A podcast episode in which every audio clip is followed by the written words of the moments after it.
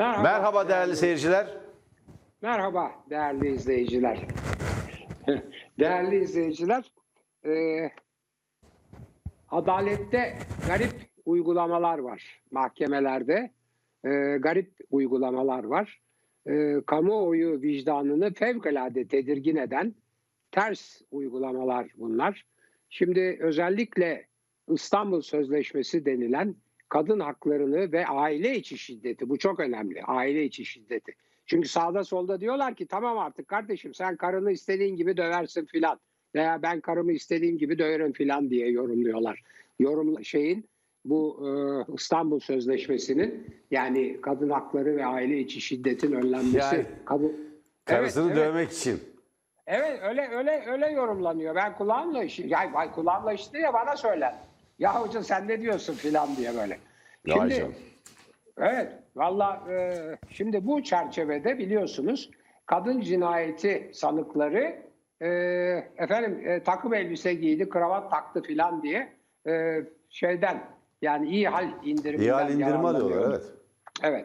Şimdi e, bu e, çerçevede şu son bir hafta içinde veya hatta birkaç gün içinde yapılan bir iki uygulama kamuoyu vicdanını fevkalade rahatsız etti.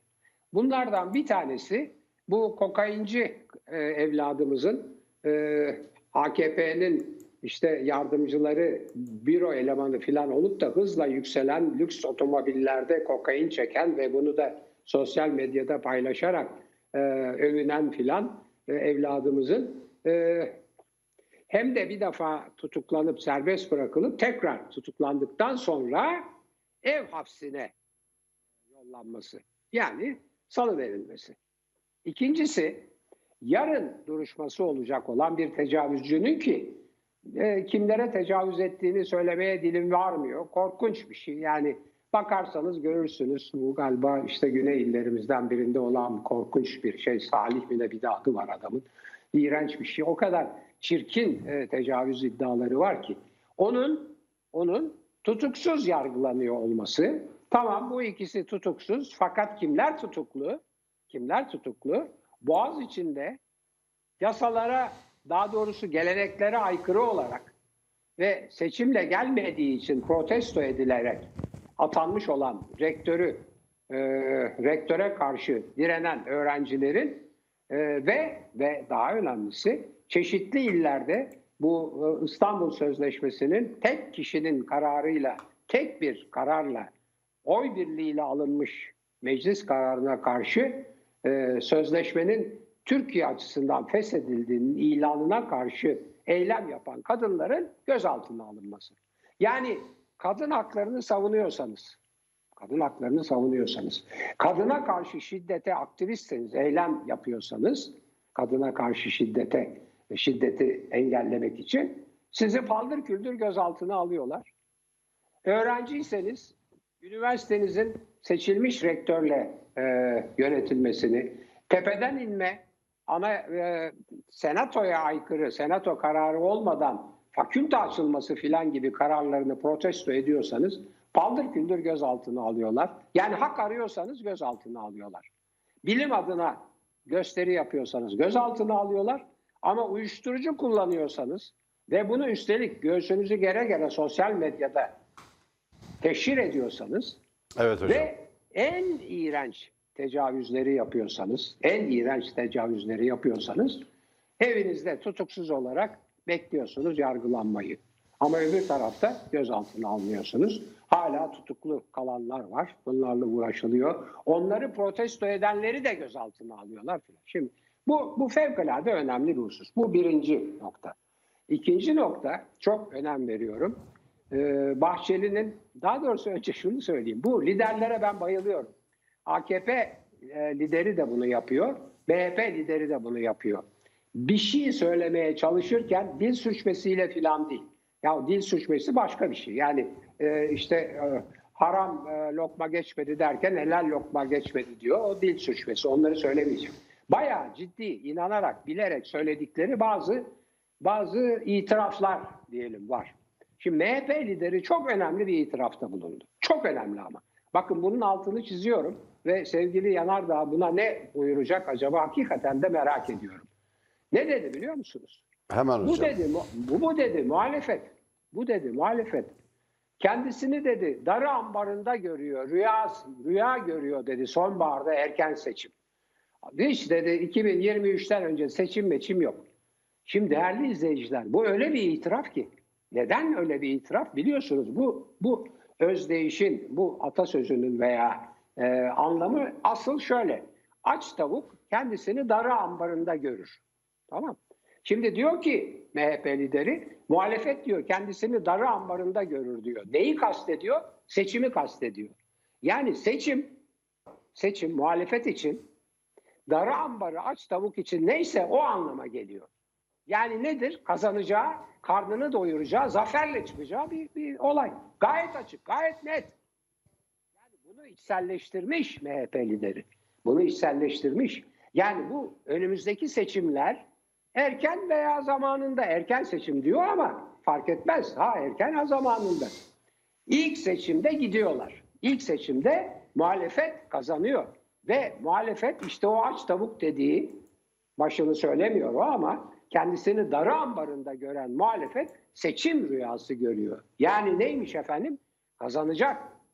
Ya işte böyle. Böyle itiraflar. Bir de bunu vurgulayayım ve sevgili Yanardağ e, özellikle bu konuda ne düşünüyor merak edeyim. Bir de bir husus daha var. Gene Yanardağ bir tahrik. E, bugün Kızıldere katliamının yıl dönümüdür. Belki o konuda da birkaç şey söyler ama herhalde tam bu anda değil de belki ilerleyen dakikalarda yorum yapmayı tercih eder diyorum. Buyurunuz efendim. Peki hocam çok teşekkür ederim. Evet Kızıldere katliamının yıl dönümü önemli. Mahir Çayan ve arkadaşlarının, 10 arkadaşının Türkiye Sosyalist Hareketi'nin, Devrimci Gençlik Hareketi'nin en seçkin isimlerinin katledildiği bir tarih. Mahir Çayan ve arkadaşları e, Deniz Gezmişleri haksız ve hukuksuz yere idam edilen Deniz Gezmiş, Yusuf Aslan ve Hüseyin İnan'ı idamdan kurtarmak için NATO görevlilerini kaçırmışlar ve e, MIT'le e, silahlı kuvvetlerin düzenlediği bir operasyonla Kızıldere'de, Tokat'ın Kızıldere ilçesi ki o zaman Ordu'ya yakın, Ordu Tokat sınırındadır, e, katledilmişlerdi. Ben e, özellikle hem Mahir ve arkadaşlarını hem de Türkiye Devrimci Hareketi'nin e, en seçkin isimler arasında gördüğüm bir kişi olduğu için hem de daha önce kaybedilen herkesi burada saygıyla anıyorum. Bunu belirtmiş olayım. 12 Mart darbesinin yüzünü, e, 12 Mart darbesinin o sahte reformcu e, maskesini düşüren bir adamdır Mahir Çayan. Bu önemlidir, çok önemlidir. Çünkü e, 9 Mart darbesini bastırıp kendilerini reformcu diye toprak reformu ilan edeceğiz. Reformcu, demokratik düzenlemeler yapacağız. Biz işte e, Demirel'lerin 27 Mayıs e, çizgisinden uzaklaşan yönetimin e, yerine daha e, demokratik, daha reformcu ve daha halkçı bir yönetim kuracağız diye geldiler ve bir faşist diktatörlük bir e, rejim kurmaya kalktılar. 12 Mart darbecileri. Onların maskesini indiren bir isimdir Mahir Çayan ve arkadaşları. Bu bakımdan kendilerini e, ben burada saygıyla anıyorum. E, ve hemen gündemin diğer konularına e, geçmek isterim. Ramazan önlemleri. Şimdi iş şirazesinden çıktı. Bir, üzerinde duracağım konu. İki, harp okulları ve e, assubay okullarının düzenlediği askeri kurslardan Mustafa Kemal'in adını çıkarttılar. Adı çıkmadı sadece. Atatürk ilke ve devrimlerine göre eğitim verilir ilkesini çıkarttılar. Eğitim verilir ibaresini çıkarttılar.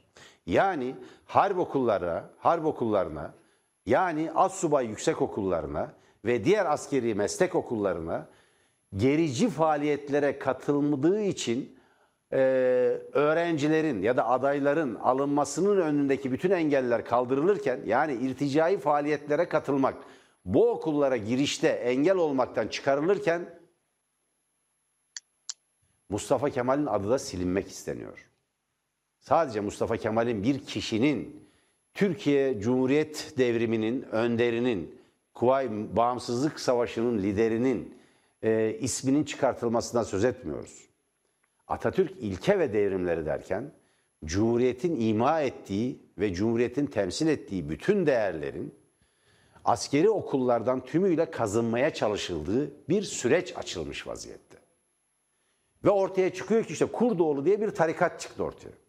Bu tarikatın mensupları var. İllegal bir yapılanma bu belli. O e, bir şeyhin tekkesinde sarık sararak namaz kılan amiralinde, namaza giden amiralinde, şeyhe biat eden ve onun önünde secde eden amiralinde bu tarikate mensup olduğu ortaya çıkıyor. Şimdi ortada bir durum var. Türk Silahlı Kuvvetleri ya Mustafa Kemal'in ordusudur ya Cumhuriyet'in ordusudur ya da siyasal İslamcı bir hareketin muhafız alayıdır. Böyle bir ikilem içinde. Cumhuriyetin ordusu olması gerektiğini düşünüyorum. Cumhuriyetin ordusu diyebiliyoruz biz çünkü. Ben Hulusi Akar'a e, buradan açıkça birkaç kere sordum. Hulusi Akar açıklamalıdır. Harp okulu ve Assubay okulu öğrencilerinin alındığı subaylık kurslarında ve astsubaylık kurslarındaki onlar kısa görevlerini hazırlamak için verilir. Atatürk ilke ve devrimlerine göre eğitim yapma ibaresi ve dolayısıyla ilkesi neden çıkartıldı? Bunun makul, herkes tarafından kabul edilebilecek bir açıklaması var mı? Türkiye'nin genetiğiyle, bütün yapı taşlarıyla oynuyorlar. Tehlikeli bir iş yapıyorsunuz. Ağır bir şekilde toplumu tahrik ediyorsunuz. Bu toplumu kim ve düşmanlığa tahrik etmek demektir. Çatışmaya zorlamak demektir. Şiddetli bir bölücülük demektir. Suç işlemektir. Yani bugün Saygı Öztürk'ün, kendisini kutluyorum gazeteci dostumuz, arkadaşımız, Sözcü gazetesinin manşetinde yer alan yazısını herkese tavsiye ediyorum. Biz bunu haber haline getirdik. Tele1 haberlerini izliyorsanız onu ilk haberlerimiz arasında görmüş olacaksınız. Hem yazısını hem gelişmeleri hem yazısını özetledik hem gelişmeleri haberde aktardık. Bir daha altını çiziyorum. İrticai faaliyetlere katılmış olmayı harp okullarına ve asubay yüksek okullarına girişin önündeki engel olmaktan çıkarttınız. Ama kredi kartını kredi kartını amacı dışında kullanmayı yani örneğin kredi kartını ödeyemediniz ve icralık oldunuz harp okuluna giremiyorsunuz. Ama El Nusra içinde faaliyet gösteriyorsanız girebilirsiniz. Pekala mümkündür bu. Çünkü Evet. mevcut hükümetimiz El Nusra'yı terör örgütü saymıyor. Evet. Doğru. Silahlı bir şeriatçı örgüt. Laiklik düşman olduğunu açıkça ilan etmiş. Kemalizme düşman olduğunu bildiğimiz bir örgüt mensubunun silahlı kuvvetlere girişi önünde bir engel yok mu kaldırılmış oluyor. Çünkü Milli Güvenlik Kurulu eğer onu terör örgütü saymışsa söz konusu yapılanmayı ancak o zaman bir engel oluşturabilir. Ama Milli Güvenlik Kurulu'nda hükümetin 10 bakanla temsil edildiğini, sadece 4 kuvvet komutanı olduğunu, o 4 kuvvet komutanının da hükümetin yani ne diyelim birebir belirlediği, onun çizgisindeki kişilerden oluştuğu bir dönemde bunun hiç olmayacağı açık. Evet. Mustafa Kemal'in adını Türk Silahlı Kuvvetleri'nden kimsenin silmeye gücü yetmez. Bu 1800'lerden başlayan Osmanlı Türk modernleşmesinin ürünüdür çünkü bu Türk Silahlı Kuvvetleri. 1908 gibi önemli bir devrimin, hürriyet devriminin temellerini attığı aydınlanma ve modernleşmenin ürünüdür. Şimdi bu kadar tehlikeli bir iş yapıyorlar. Ee, Bugün başka gelişmeler de var. Onlara değineceğim. TÜSİAD Genel Kurulu çok önemli mesajlar verdi. Çok önemli. Evet. Orada isterseniz- hem bir günah var, hem bir örtük öz eleştiri var, hem ödedikleri bir kefaret var, hem de hani good morning after supper demek lazım. Yani eee, neredeydiniz bugüne kadar? Cumhuriyeti teslim ederken bu siyasal İslamcı e, heyete hiç sesinizi çıkarmadınız, işbirliği yaptınız ama bugün işte laiklik vesaire bir sürü şey sosyal devlet vurguları var. Bunun üzerinde duracağım. Buyurun hocam. Evet. Şimdi tabii bu iktidarın en önemli özelliklerinden biri Atatürk ve Cumhuriyet düşmanlığı. Yani onu biliyoruz. Öğrendik. Önce ne yaptılar? Önce sivil eğitimden yani milli eğitimden Atatürk'ü, devrim tarihini, efendim Cumhuriyet'in ilkelerini silmeye çalıştılar. Şimdi salma, saymaya kalksam e, bu programın zamanı yetmez. Şu şu e, yılın şu sınıfın kitabından şu şu şu bölümleri kaldırdılar. Şu Atatürk'ü çizdiler. Şunu yok ettiler. Bunu bilmem kaldırdılar filan diye. Bu uzun bir liste var. Nerede bunu yapıyorlar? Milli eğitimde yapıyorlar. Neden yapıyorlar? Atatürk'ün adını silmek için yapıyorlar. Bu bir.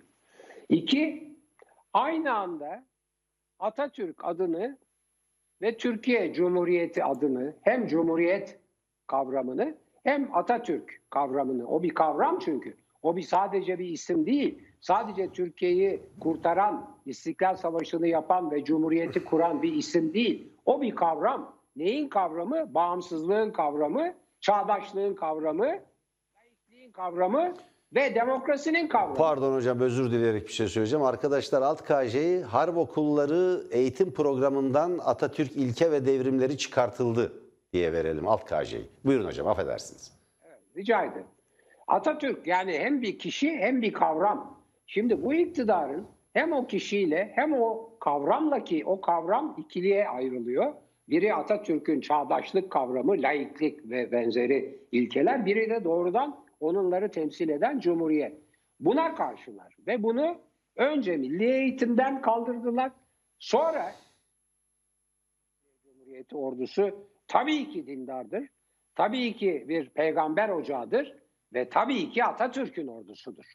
Çünkü Atatürk bu cumhuriyeti o orduyla kurmuştur. O orduyla kazandığı İstiklal Savaşı'yla kurmuştur.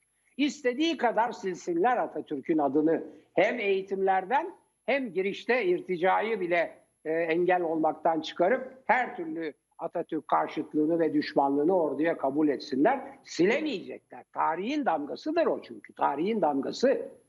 O işte e, yani Kuvayi Milliye'nin Kuvayi İnzibatiye karşı e, ulusal Hocam güçlerin burada ağır bir ağır ordusu- bir tahrik var. Toplumun bir Evet. bölümünü ısrarlı bir şekilde tahrik ediyorlar. Aynen. Bölücülük yapıyor aslında. Evet, Bölücülük ısrarlı yapıyor bir şekilde aslında bu. tahrik eden bir yapı var ve muhalefetin çok daha sert bir tepki göstermesi gerekiyor. Ne dersiniz hocam? Tabii aslında şöyle bir şey var. Aslında mevcut yasalara göre de yani toplumun bir kesimini öbür kesimine karşı düşmanlığa sevk etmek filan maddesine göre bu bu bu bu şey, bu suç. Şimdi bunu böylece belirledikten sonra son yapılan eğitim meselesine dönelim. Şimdi harp okulları biliyorsunuz edilen harp okulları gayet çağdaş eğitim yapan hem e, teknoloji eğitimi açısından hem sosyal bilim ve kültür eğitimi açısından cumhuriyet değerlerini savunan dünya e, değişmelerini ve gelişmelerini izleyen bir eğitim e, programına bir müfredata sahipti. Bunları yok ettiler. Hepsini yok ettiler. Bir garip bir şey kurdular Milli Savunma Üniversitesi diye. Ve birdenbire bakıyorsunuz şimdi e, yani bu programın e, konusu olmadığı için ayrıntıya girmeyeceğim. Onların kadrosuna bakın tüyler ürpertici durumlarla karşılaşabilirsiniz. İsimlerin ve o isimlerin daha eski görevlerinin hayat hikayelerini irdelediğiniz zaman garip şeylerle karşılaşıyorsunuz. Neden böyle yapıyor? Çünkü onu kendi eğitim e, politikalarının emrine getirmek istiyor. Aynı anda ne yapıyor? Bakın aynı anda stadyumlardan Atatürk ismini çıkarıyor. Aynı anda ne yapıyor? Kültür Bakanlığı'nın halk dansları, halk e, kültürü ve işte halk türküleri gruplarından Atatürk ismini çıkarıyor. Aynı anda ne yapıyor? Genel kurmayı Sivil Milli Eğitim Bakanlığı'na bağlıyor. Aynı anda ne yapıyor? Jandarmayı alıyor doğrudan doğruya İçişleri Bakanlığı'nın emrine veriyor. Bütün bunlar eş zamanlı oluyor. Aynı anda ne yapıyor? Milli eğitimi bozuyor. 4 artı 4 artı 4 ile kendisine uygun kendisine uygun seçmen kitlesini yaratacak bir eğitime giriyor. Ondan sonra da Türkiye'yi de yönetemiyor. Şimdi bunu böylece vurguladıktan sonra e, muhakkak değinmemiz gereken bir başka konu var. O da e, Covid-19, koronavirüs meselesi. Şimdi yani öyle bir Sağlık Bakanı ki e, ben bir daha okudum. Önce inanamadım. E, Böyle e, Zaytun haberi falan zannettim. Tekrar baktım. Birkaç kontrol, birkaç kaynaktan kontrol ettim. Diyor ki hani soruyorlar e, AKP kongrelerinin etkisini çünkü, çünkü tüm Türkiye haritası kıpkırmızı oldu. Ne zaman oldu? Bu AKP sadece genel kongresinden sonra değil, İl kongrelerinden sonra başladı bu. Bütün Türkiye'ye yayıldı. Bunu soruyorlar. Diyor ki ya bunu diyor yani bunu diyor gündemde tutmanın kimseye yararı yok diyor. Bunun üstünden diyor bir getiri sağlamaya kalkışmayın filan.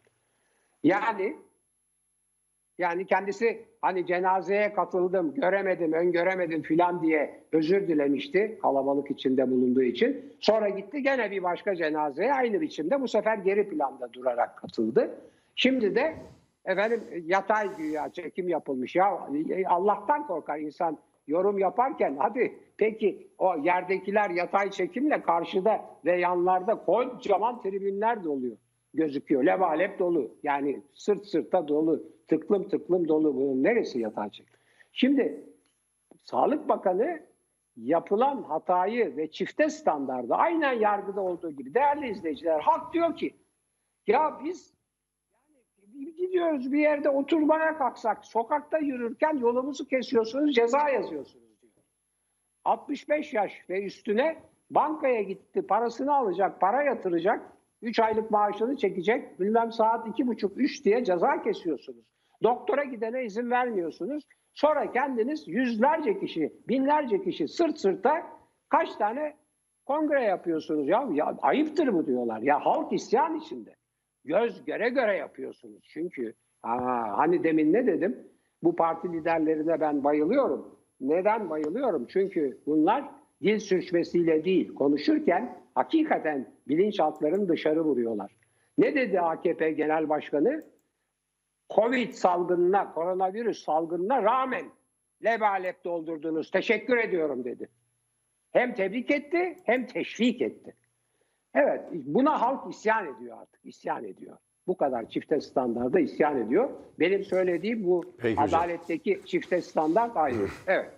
Şimdi hocam Ramazan Ramazan önlemleri var. Dün kabine toplantısı biz 18 dakikayı yaparken daha yeni bitmişti ve hemen son dakika olarak bunları biz verdik. Şimdi ben merak ediyorum Ramazan'la koronanın ne ilgisi var? Yani Ramazan'ı dinci ideolojik kaygılarla insanların özel yaşamlarına müdahale etmek için kullanmak bu iktidarın 20 yıldır yaptığı iki yüzlü sinsi davranışlardan, siyasal davranışlardan biridir.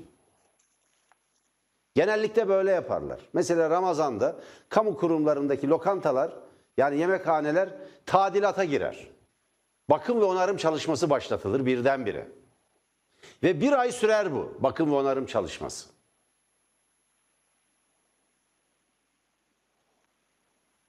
Aynı şeyi şu anda AKP iktidarı bütün Türkiye'ye uyguluyor. Bütün Türkiye'ye. Örneğin bütün lokantalar kapalı. Niye? Ramazan'da. Niye kapalı? %50 kapasiteyle çalışacaktı bunlar. Sadece paket servisleri mümkün. Sadece paket servisleri. Ve esas olarak gündüz saati zaten saat e, 7'den sonra lokantalar kapatılıyor. Yani iftar vakti İftarınızı dışarıda açmak isterseniz bunu yapamazsınız. Bir, böyle bir şey var, böyle bir durum var. İki, yani insanları eve kapatıyorlar. İki, oruç tutmayanları cezalandırıyorlar. Anayasanın Atol Behramoğlu, düşünür, şair, Türkiye'nin en büyük edebiyatçılarından, dün bana yazmıştı, son derece haklı. Anayasanın eşitlik ilkesine aykırı. Hem esnaflar hem vatandaşlarımız dava açmalılar. Zaten lokantaların müşterileri Ramazan'da kendiliğinden azalıyor. Zaten azalıyor. Siz daha önce mesela neden yarından başlatmıyorsunuz da Ramazan'dan başlatıyorsunuz? Eğer iktidar samimi ise bu pazardan itibaren başlatması lazım. 13 Nisan'da değil, 13 Nisan Ramazan'ın ilk günüdür. 13 Nisan'da başlatıyor. Siz sağlığa, ülkenin güvenliğine, insanların bu e, yayılmasına yol açtığınız bu koronavirüs salgınına karşı samimiyetle mücadele mi ediyorsunuz? Yoksa Ramazan'ı ideolojik amaçlarla kullanıyor musunuz? Dinci ideolojik amaçlarla kullanıyor musunuz? İkincisini yapıyorlar hocam. Son derece açık. Samimiyetsizler ve ikincisini yapıyorlar. İnsanların özel yaşamlarına müdahale etmeyi sürdürüyorlar. Bir kez daha altını çiziyorum. Bu ülkede oruç tutan hiç kimseye zulmedilmemiştir. Niye oruç tutuyorsun diye sorulmamış, baskı yapılmamıştır. Ama oruç Ama- tutmayan insanlara sürekli baskı yapılmıştır, sopalarla dövülmüştür ve öldürülmüştür bu ülkede. Sonra da yani İslam dininin barış ve hoşgörü dini olduğunu ilan edeceksiniz. Bunun tam tersini yapacaksınız. Ya biz İslam dünyasına nasıl hizmet ederiz diye düşündük. Ben kişisel olarak bunu anlatacağım bir gün. Nasıl bu geri kalmışlıktan, bu orta çağ karanlığından nasıl çıkar ve nasıl hizmet ederiz bu insanlara diye. Bu geri kalmışlığın, bu karanlığın tarihsel kökleri ve kaynakları nerede? Diye sordum ben. Bütün araştırmalar, araştırmalarımı da buraya yönelttim. Yakında kitabım yayınlanacak. Eğer asıl nedeni, ilk nedeni bulamazsanız, bir şeyi ilk haliyle, basit haliyle, yalın haliyle, yalın haline inemezseniz, onu gerçek anlamda tanıyamazsınız ve eğer ortada bir yanlışlık, eğer büyük bir hata, büyük bir bozulma varsa bunu ortadan kaldıramazsınız. Böyle bir tarihten geliyor. Ya böyle bir ne diyelim e, cinlik yapıyorsunuz. Böyle bir iki yüzlü davranış içindesiniz. Doğru. Bu pazar günü başlarsınız. Bu pazartesi günü başlamalıydı. Yani dün akşam karar mı verdiniz? Hatta bugünden itibaren başlamak zorundaydı. Ya da bu haftadan sonra başlamak. Bu haftanın e, hafta sonundan itibaren başlamak durumundaydı. Ama bunu yapmıyorsunuz. 13 Nisan diyorsunuz. Ve paket servis ancak yapılabiliyor. Paket servisiyle de hiç kimseye içki gönderilemiyor. Ramazan'da iç, iç- içen içer size ne? İçen içer. Tercih eden eder. Eğer burayı Suudi Arabistan'a çevirecekseniz sadece 5 yıldızlı otellerde turistler içebilecekse öyle bir ülke mi yapacaksınız burayı? Değerli seyirciler, içkilerden alınan özel tüketim vergisi 7 bakanlığın bütçesinden fazla. Siz tam 7 bakanlığın 7 bakanlığın bütçesini içkilerden aldığınız ÖTV ile sağlayacaksınız, gerçekleştireceksiniz. 7 bakanlığın bütçesini bu vergilerden oluşturacaksınız. Sonra niye içiyorsunuz diye insanlara zulmedeceksiniz. Derin bir ayrımcılık var ortada. Evet. Ben valla çok içtiği için bakın içki içen sarhoş olan bakın içki içmek yasak değil. Türkiye Cumhuriyeti'ne göre yasak mı? Hayır. Layık bir ülke yasak değil. İsteyen içer. Peki. Sarhoş olup çevresine zarar verenlerin Türk Ceza Kanunu'nda, kabahatler kanununda bir yaptırımı, bir cezası var mı? Var. Var. E bunun ötesinde siz başka bir müdahalede bulunamazsınız. İçkili araba kullanıyorsa trafik kanununa göre suçtur ceza kesersiniz, ehliyetine el koyarsınız. İçkiliyse ve başkasına zarar veriyorsa, saldırganlık içindeyse bunu yaparsınız. Ama ben şunu görmedim. İçki içen birisi kalkıp tekbir getirerek kimsenin boğazını kesmedi. Ama içki içmeyenler, içkiyi günah sayanlar bunu yaptılar. İşte Suriye'de yapıyorlar. Evet. Ya Türkiye'yi modern dünyadan koparacaksınız, burayı kıytırık bir Taliban Cumhuriyeti'ne çevireceksiniz ya da Türkiye 1908'lerden itibaren, 1900'lerin başından itibaren girdiği o aydınlanma, modernite ve ilerleme yatağında gelişecek. Bunun başka bir yolu yok. Kimsenin dinini, diyanetini sorgulamayın. Bu ülke sizden önce de Müslümandı. Sizden sonra da Müslüman olacak bu ülkedeki nüfusun çoğunluğu. Ama bu ülkede Müslüman olmayan yurttaşlarımız var. Farklı mezheplere mensup, mensup yurttaşlarımız var. İslam'ı farklı yorumlayan yurttaşlarımız var. Ateist olan, deist olan yurttaşlarımız var ve bir devlet bütün bunlara eşit mesafede olmalı ve bunların özgürlüklerini korumalıdır. Evet. Ramazan'da böyle iki yüzlü bir durum var. Ben e, Atol abinin bu konuda, Atol Behramoğlu'nun bu konuda son derece haklı olduğunu düşünüyorum uyarılarında. Ben de paylaştım. Twitter mesajında paylaştım. Böyle bir ideolojik fırsatçılıkla karşı karşıyayız. Buyurun hocam. Evet, sadece ideolojik fırsatçılıkla karşı karşıya olsak can kurban diyeceğim. Maalesef e, yağma ve talan fırsatçılığıyla da karşı karşıyayız ve bunu hem Ramazan'la bütünleştirerek hem de mevcut e, sistemi yani şahsım devletini e, kullanarak o şahsım devletine uygun bir anayasa isteğiyle birleştirmek e, yolunda ciddi adımlar atılıyor. Bunların kesişme noktası yani bakın üç şey söyledim. Ramazan'ın dinin istismarı, talanın ve yağmanın arttırılması ve şahsın devleti için özel anayasa yapılması. Bunların hepsi nerede birleşiyor biliyor musunuz? Kanal İstanbul denen yanlış Türkçeyle İstanbul kanalı denmesi lazım. Kanal İstanbul denen projede birleşiyor. Şimdi neden Kanal İstanbul'da birleşiyor? Çünkü Kanal İstanbul yağma kültürü, talan kültürüyle iyice gözü dönmüş olanların şimdiye kadar yaptıklarını kat ve kat aşacak bir biçimde hem verdiği zarar bakımından kat ve kat açacak biçimde, aşacak biçimde hem getireceği rant ve kar açısından kat ve kat aşacak biçimde bir bir proje. Şimdi bir defa zarar açısından geri dönülemez zararları var. Çevreye zarar, tarihe zarar, doğaya zarar, efendim flora ve faunaya yani bitki ve hayvan örtüsüne zarar, denizlere zarar, karaya zarar, iklime zarar, meteorolojiye zarar. Ayrıca nüfus yoğunluğunu arttırıyor, trafik yoğunluğunu arttırıyor. Ayrıca oradaki vatandaşları yerlerinden, yurtlarından etti. Ayrıca muazzam bir maliyet. Sizin benim cebimizden çıkacak paralar. Yani o paralarla şu kadar okul yapılır, bu kadar reform yapılır. Yani saymaya kalksam gene vakit yetişmez. Muazzam bir maliyet ki ayrıca onun da nereden bulunacağı da belli değil. Çok yüksek faizle borç alınması lazım. Neyse onu arıyorlar. Bilmiyorum nasıl bulacaklar. İnanılmaz ve yapıldığı zaman veya yapılmaya başlanıp biraz biraz yol alındığı zaman geri dönülmesi çok zor.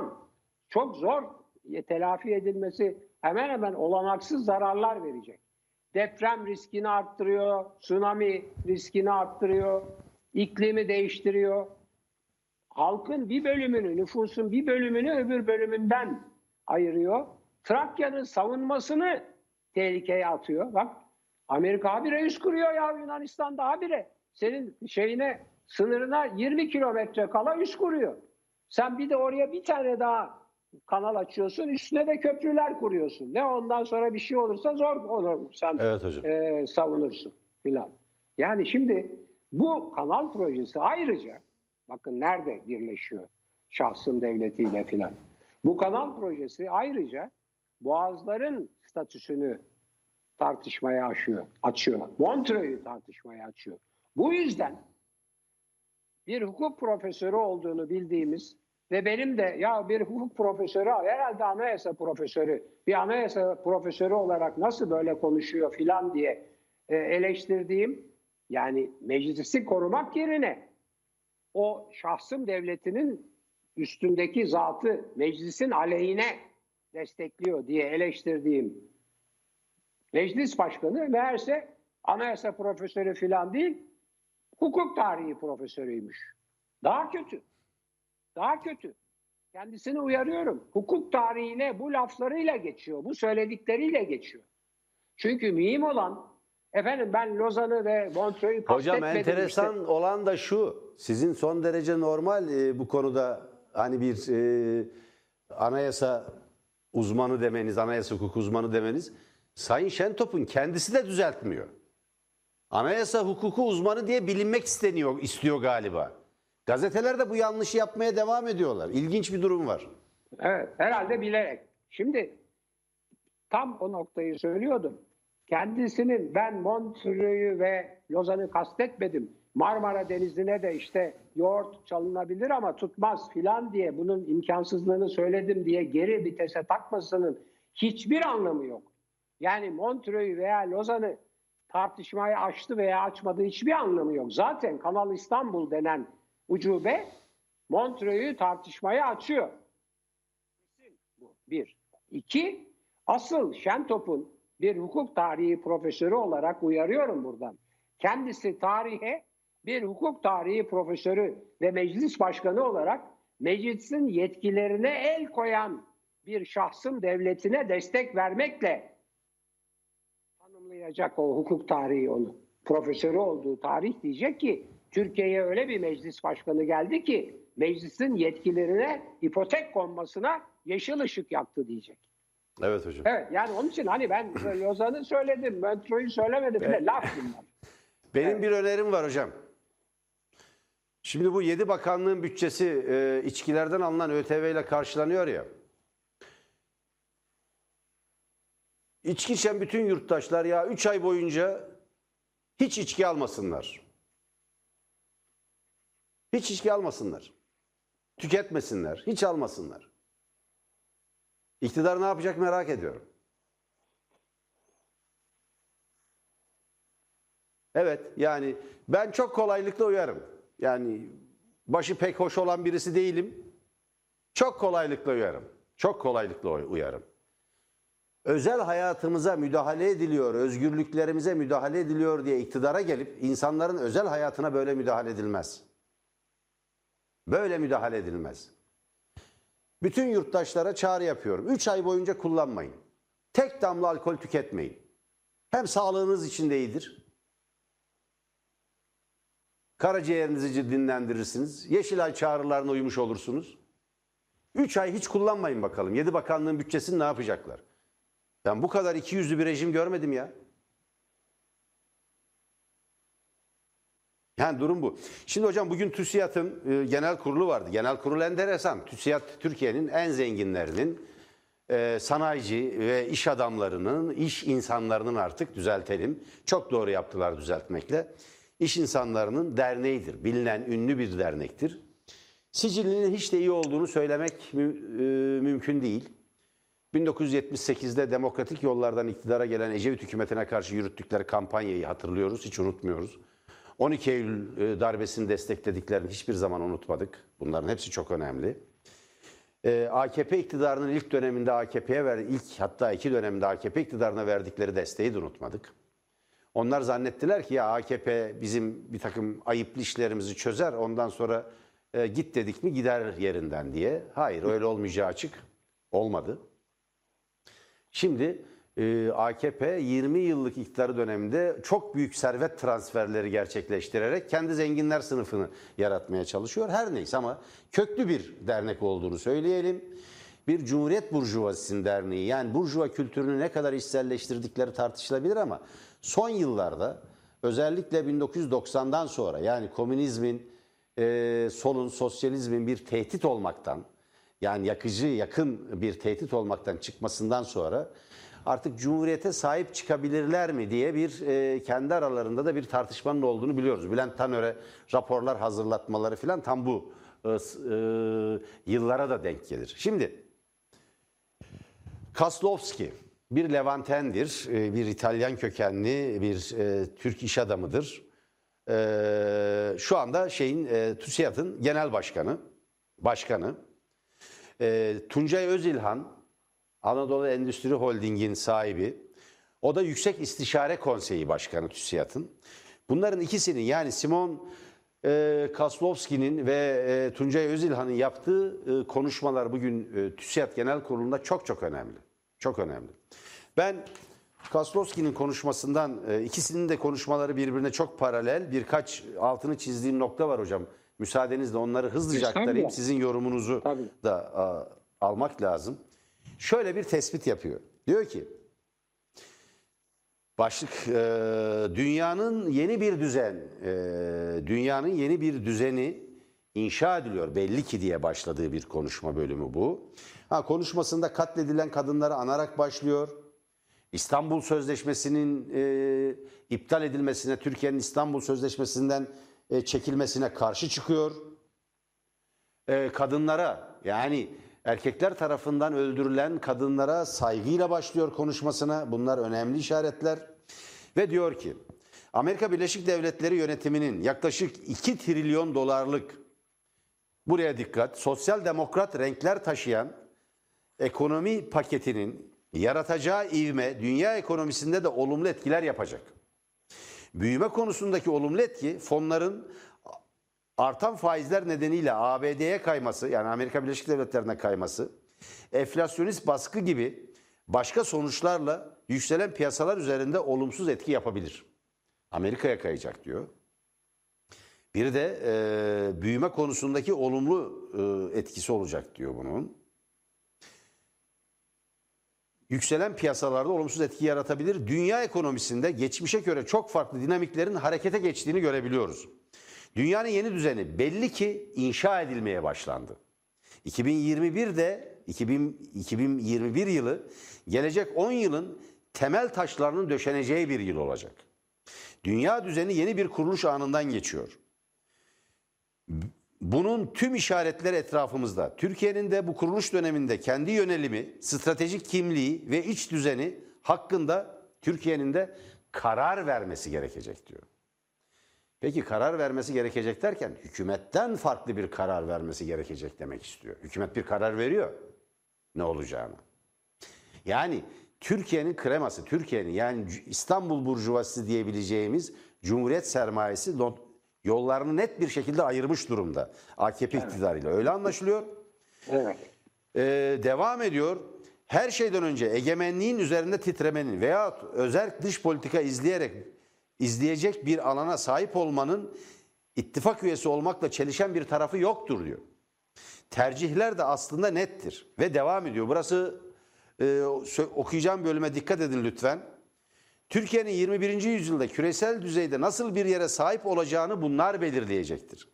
Diplomatik esneklik ve yapıcılık ile çatışmacılık, laiklik ve bilimsellikle hurafe, özgürlükçü ilkeler ile baskıcılık, doğayı sakınmak ile onu talan eden bir hoyratlık, kadınların eşitliğini benimsemek ile onları ikinci sınıflığa mahkum etmek, demokrasi ile otoriterlik, çoğulculuk ile çoğunlukçuluk, vatandaşlık hakları ile tebaacılık, bakın bu çok önemli burası da, hukukun üstünlüğü ve ifade özgürlüğü ile baskıcılık arasındaki tercihler Türkiye'nin önümüzdeki 10 yılını belirleyecektir diyor ve TÜSİAD kendisini saydığı ilk ilkelerin yanında koyuyor. Yani neyin yanında? Laikliğin, bilimselliğin, kadın evet. haklarının eşitliğinin, diplomatik esneklik ve yapıcılığın, çatışmacılık karşıtlığının demokrasinin, çoğulculuğun, tebacılık yerine vatandaşlık hukukunun, baskıcılık, otoriterlik yerine hukukun üstünlüğü ifade ve ifade özgürlüğünün yanında olduğunu ilan etmiş oluyor. Evet. O yüzden ben good morning after supper dedim. Bu İngilizce bir deyimdir. Çok sevmem. Öğleden sonra günaydın derler. Uyandıysa ne hala ama evet e, TÜSİAD bugün böyle net bir çıkış yapmış oldu. Bunu da seyircilerimizle paylaşalım ama AKP'ye Türkiye'nin teslim edilmesinde önemli bir günahı var. Bunun da öz eleştirisini açık seçik yapmalıdır. Bunun kefaretini evet. ödemelidir. Yani cami avlusuna terk ettiler Cumhuriyeti. Biz de kucağımızda bulduk. Burada tek başımıza savunmaya çalışıyoruz. Kendileri de reklam pastasından hala yandaş medyayı bol bol beslemeye devam ediyorlar. Böylece cumhuriyeti koruyacaklarını zannediyorlar. Otoriterlik karşısında çoğulculuk ve demokrasiyi sağlayacağını düşünüyorlar. Biz medyadaki demokratik dengeleri sağlıyoruz en azından. Buyurun hocam. Evet.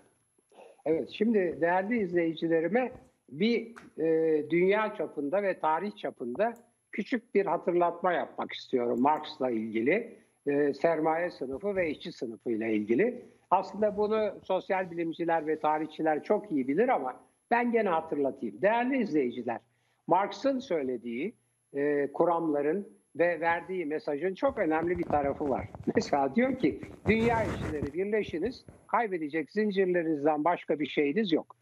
Dolayısıyla kaybedecek bir şey olmayan kesimler, sınıflar bu mesajı çok kolay algılayamayabiliyorlar. Zaten yetişmeleri, eğitimleri falan da öyle. Buna karşılık kaybedecek çok şeyi olan sınıf yani sermaye sınıfı derhal Marx'ın ne dediğini anlıyor. Derhal. Müthiş korkuyor. iki şey yapıyor. Bir, her türlü kendisine karşı olan hareketi ezmek ve engellemek için o insanları asmak bağısına, makinalılarla taramak bağısına her türlü hareketi engelliyor. İki, çelişkileri biraz daha azaltacak. Yani kendi mülkiyetlerini ve ellerindeki olanakları biraz daha göze batmayacak, kabul edilebilir hale getirebilecek bir takım önlemler alıyorlar. Şimdi bunu hiç unutmayın. Yani Marx'ı ilk duyan, ilk duyan, ilk anlayan, ilk harekete geçen sınıf sermaye sınıfıdır. Onun için habire elinde de çok imkan var. Yönetim onlarda, iktidar onlarda, silah onlarda, para onlarda, bilinç de onlarda. Kaybedecek de çok şeyleri var. Öbür tarafta baldırı çıplak, belki cesur ve kaybedecek hiçbir şey olmadığı için daha da cesur. Ama işte belli e, bilinci ve şeyi biraz eğitimi yeterli olmayan bir yeni oluşmakta olan bir sınıf var. Şimdi bunu hiç unutmayın. İki, TÜSİAD'ı ben kuruluşundan beri çok yakından izledim. Çünkü çok yakın arkadaşlarım Allah gani gani rahmet eylesin. Güngör Uras başta olmak kaydıyla onların genel sekreterleri filan benim çok yakın arkadaşlarım da bana hep bilgi verirlerdi. Bana kızdıklarını filan söylerlerdi gelip de. Ya biraz az konuş filan diye. İki konuda hassaslar. İki tehlikesiz konu çünkü onlara göre. Kadın hakları bir, laiklik iki. Tamam mı sevgili yanardağ? Kadın hakları bir, laiklik iki. Habire bu konuda böyle bol bol keseden böyle kahramanlık taslıyorlar. E, ikisi de gitti. Ama- Ya tabii şimdi onu diyeceğim. Yani siz temel temel hak ve özgürlükleri savunmaz, medya özgürlüğünü özellikle savunmazsanız ne laiklik bir kalır, de ne kadın bütün gücünü, kalır. bütün servetini, bütün parasını Cumhuriyete borçlular ya. Evet, evet ama işte söylüyorum yani sadece kadın hakları ve sadece laiklik hassasiyetle olmuyor bu işler. Temel hak ve özgürlükleri esas olarak medya özgürlüğünü ve emekçi haklarının da savunuculuğunu yapacaksınız ki siz varlığınızı sürdürebilirsiniz. Evet. Peki hocam şimdi bizden sonra önemli bir program var. Tuğba Emlek'in programı Mercek. Ee, Tuğba Emlek e, hazırlıyor ve sürekli konukları var. Gazeteci Ümit Zileli ve gazeteci Mehmet Ali Güller e, sürekli yorumcularından. İçişleri eski bakanlarından Saadettin Tantan bugün yine Mercek programında olacak. Ve Barolar Birliği Başkan Yardımcısı Hüseyin Özbek önemli. İstanbul Sözleşmesi'nden sonra sırada Montreux mu var? Onu konuşacaklar. Türkiye'nin Montreux'den çekilmesi mümkün mü? Bunu ele alacaklar programda. Tekke'de cübbeli, takkeli general ve askeri okullarda irtica tartışmasını yine mercek altına alacaklar. Bir şey önemli. Şu anda Türk Silahlı Kuvvetleri'nde hangi tarikat örgütleniyor? Bunu açıklayacaklar programda. Bunun çok önemli olduğunu düşünüyorum. Ve eee askeri okullarda dolayısıyla irticai faaliyetlere karışmak şartı, karışmamak şartı neden kaldırıldı? Ya da kaldırıldı mı gerçek anlamında? Ee, bunu e, gündeme getirecekler ve iktidarın kalabalık, gürültüyle gizleyemediği tükenmiş, tükenmişlik, AKP'nin geleceği ve AKP nereye kadar gidebilir? Bunları da e, tartışma masasına yatıracaklar. Ben mercek programını tam saat 21'de mercek programını Tele1 ekranlarından izlemeyi kaçırmayın. Ve Tele1'i eğer izleyemezseniz Türkiye'de çok şeyden haberiniz olmayacak. Bundan da e, emin olun derim. Hoşçakalın. Hoşçakalın değerli izleyiciler.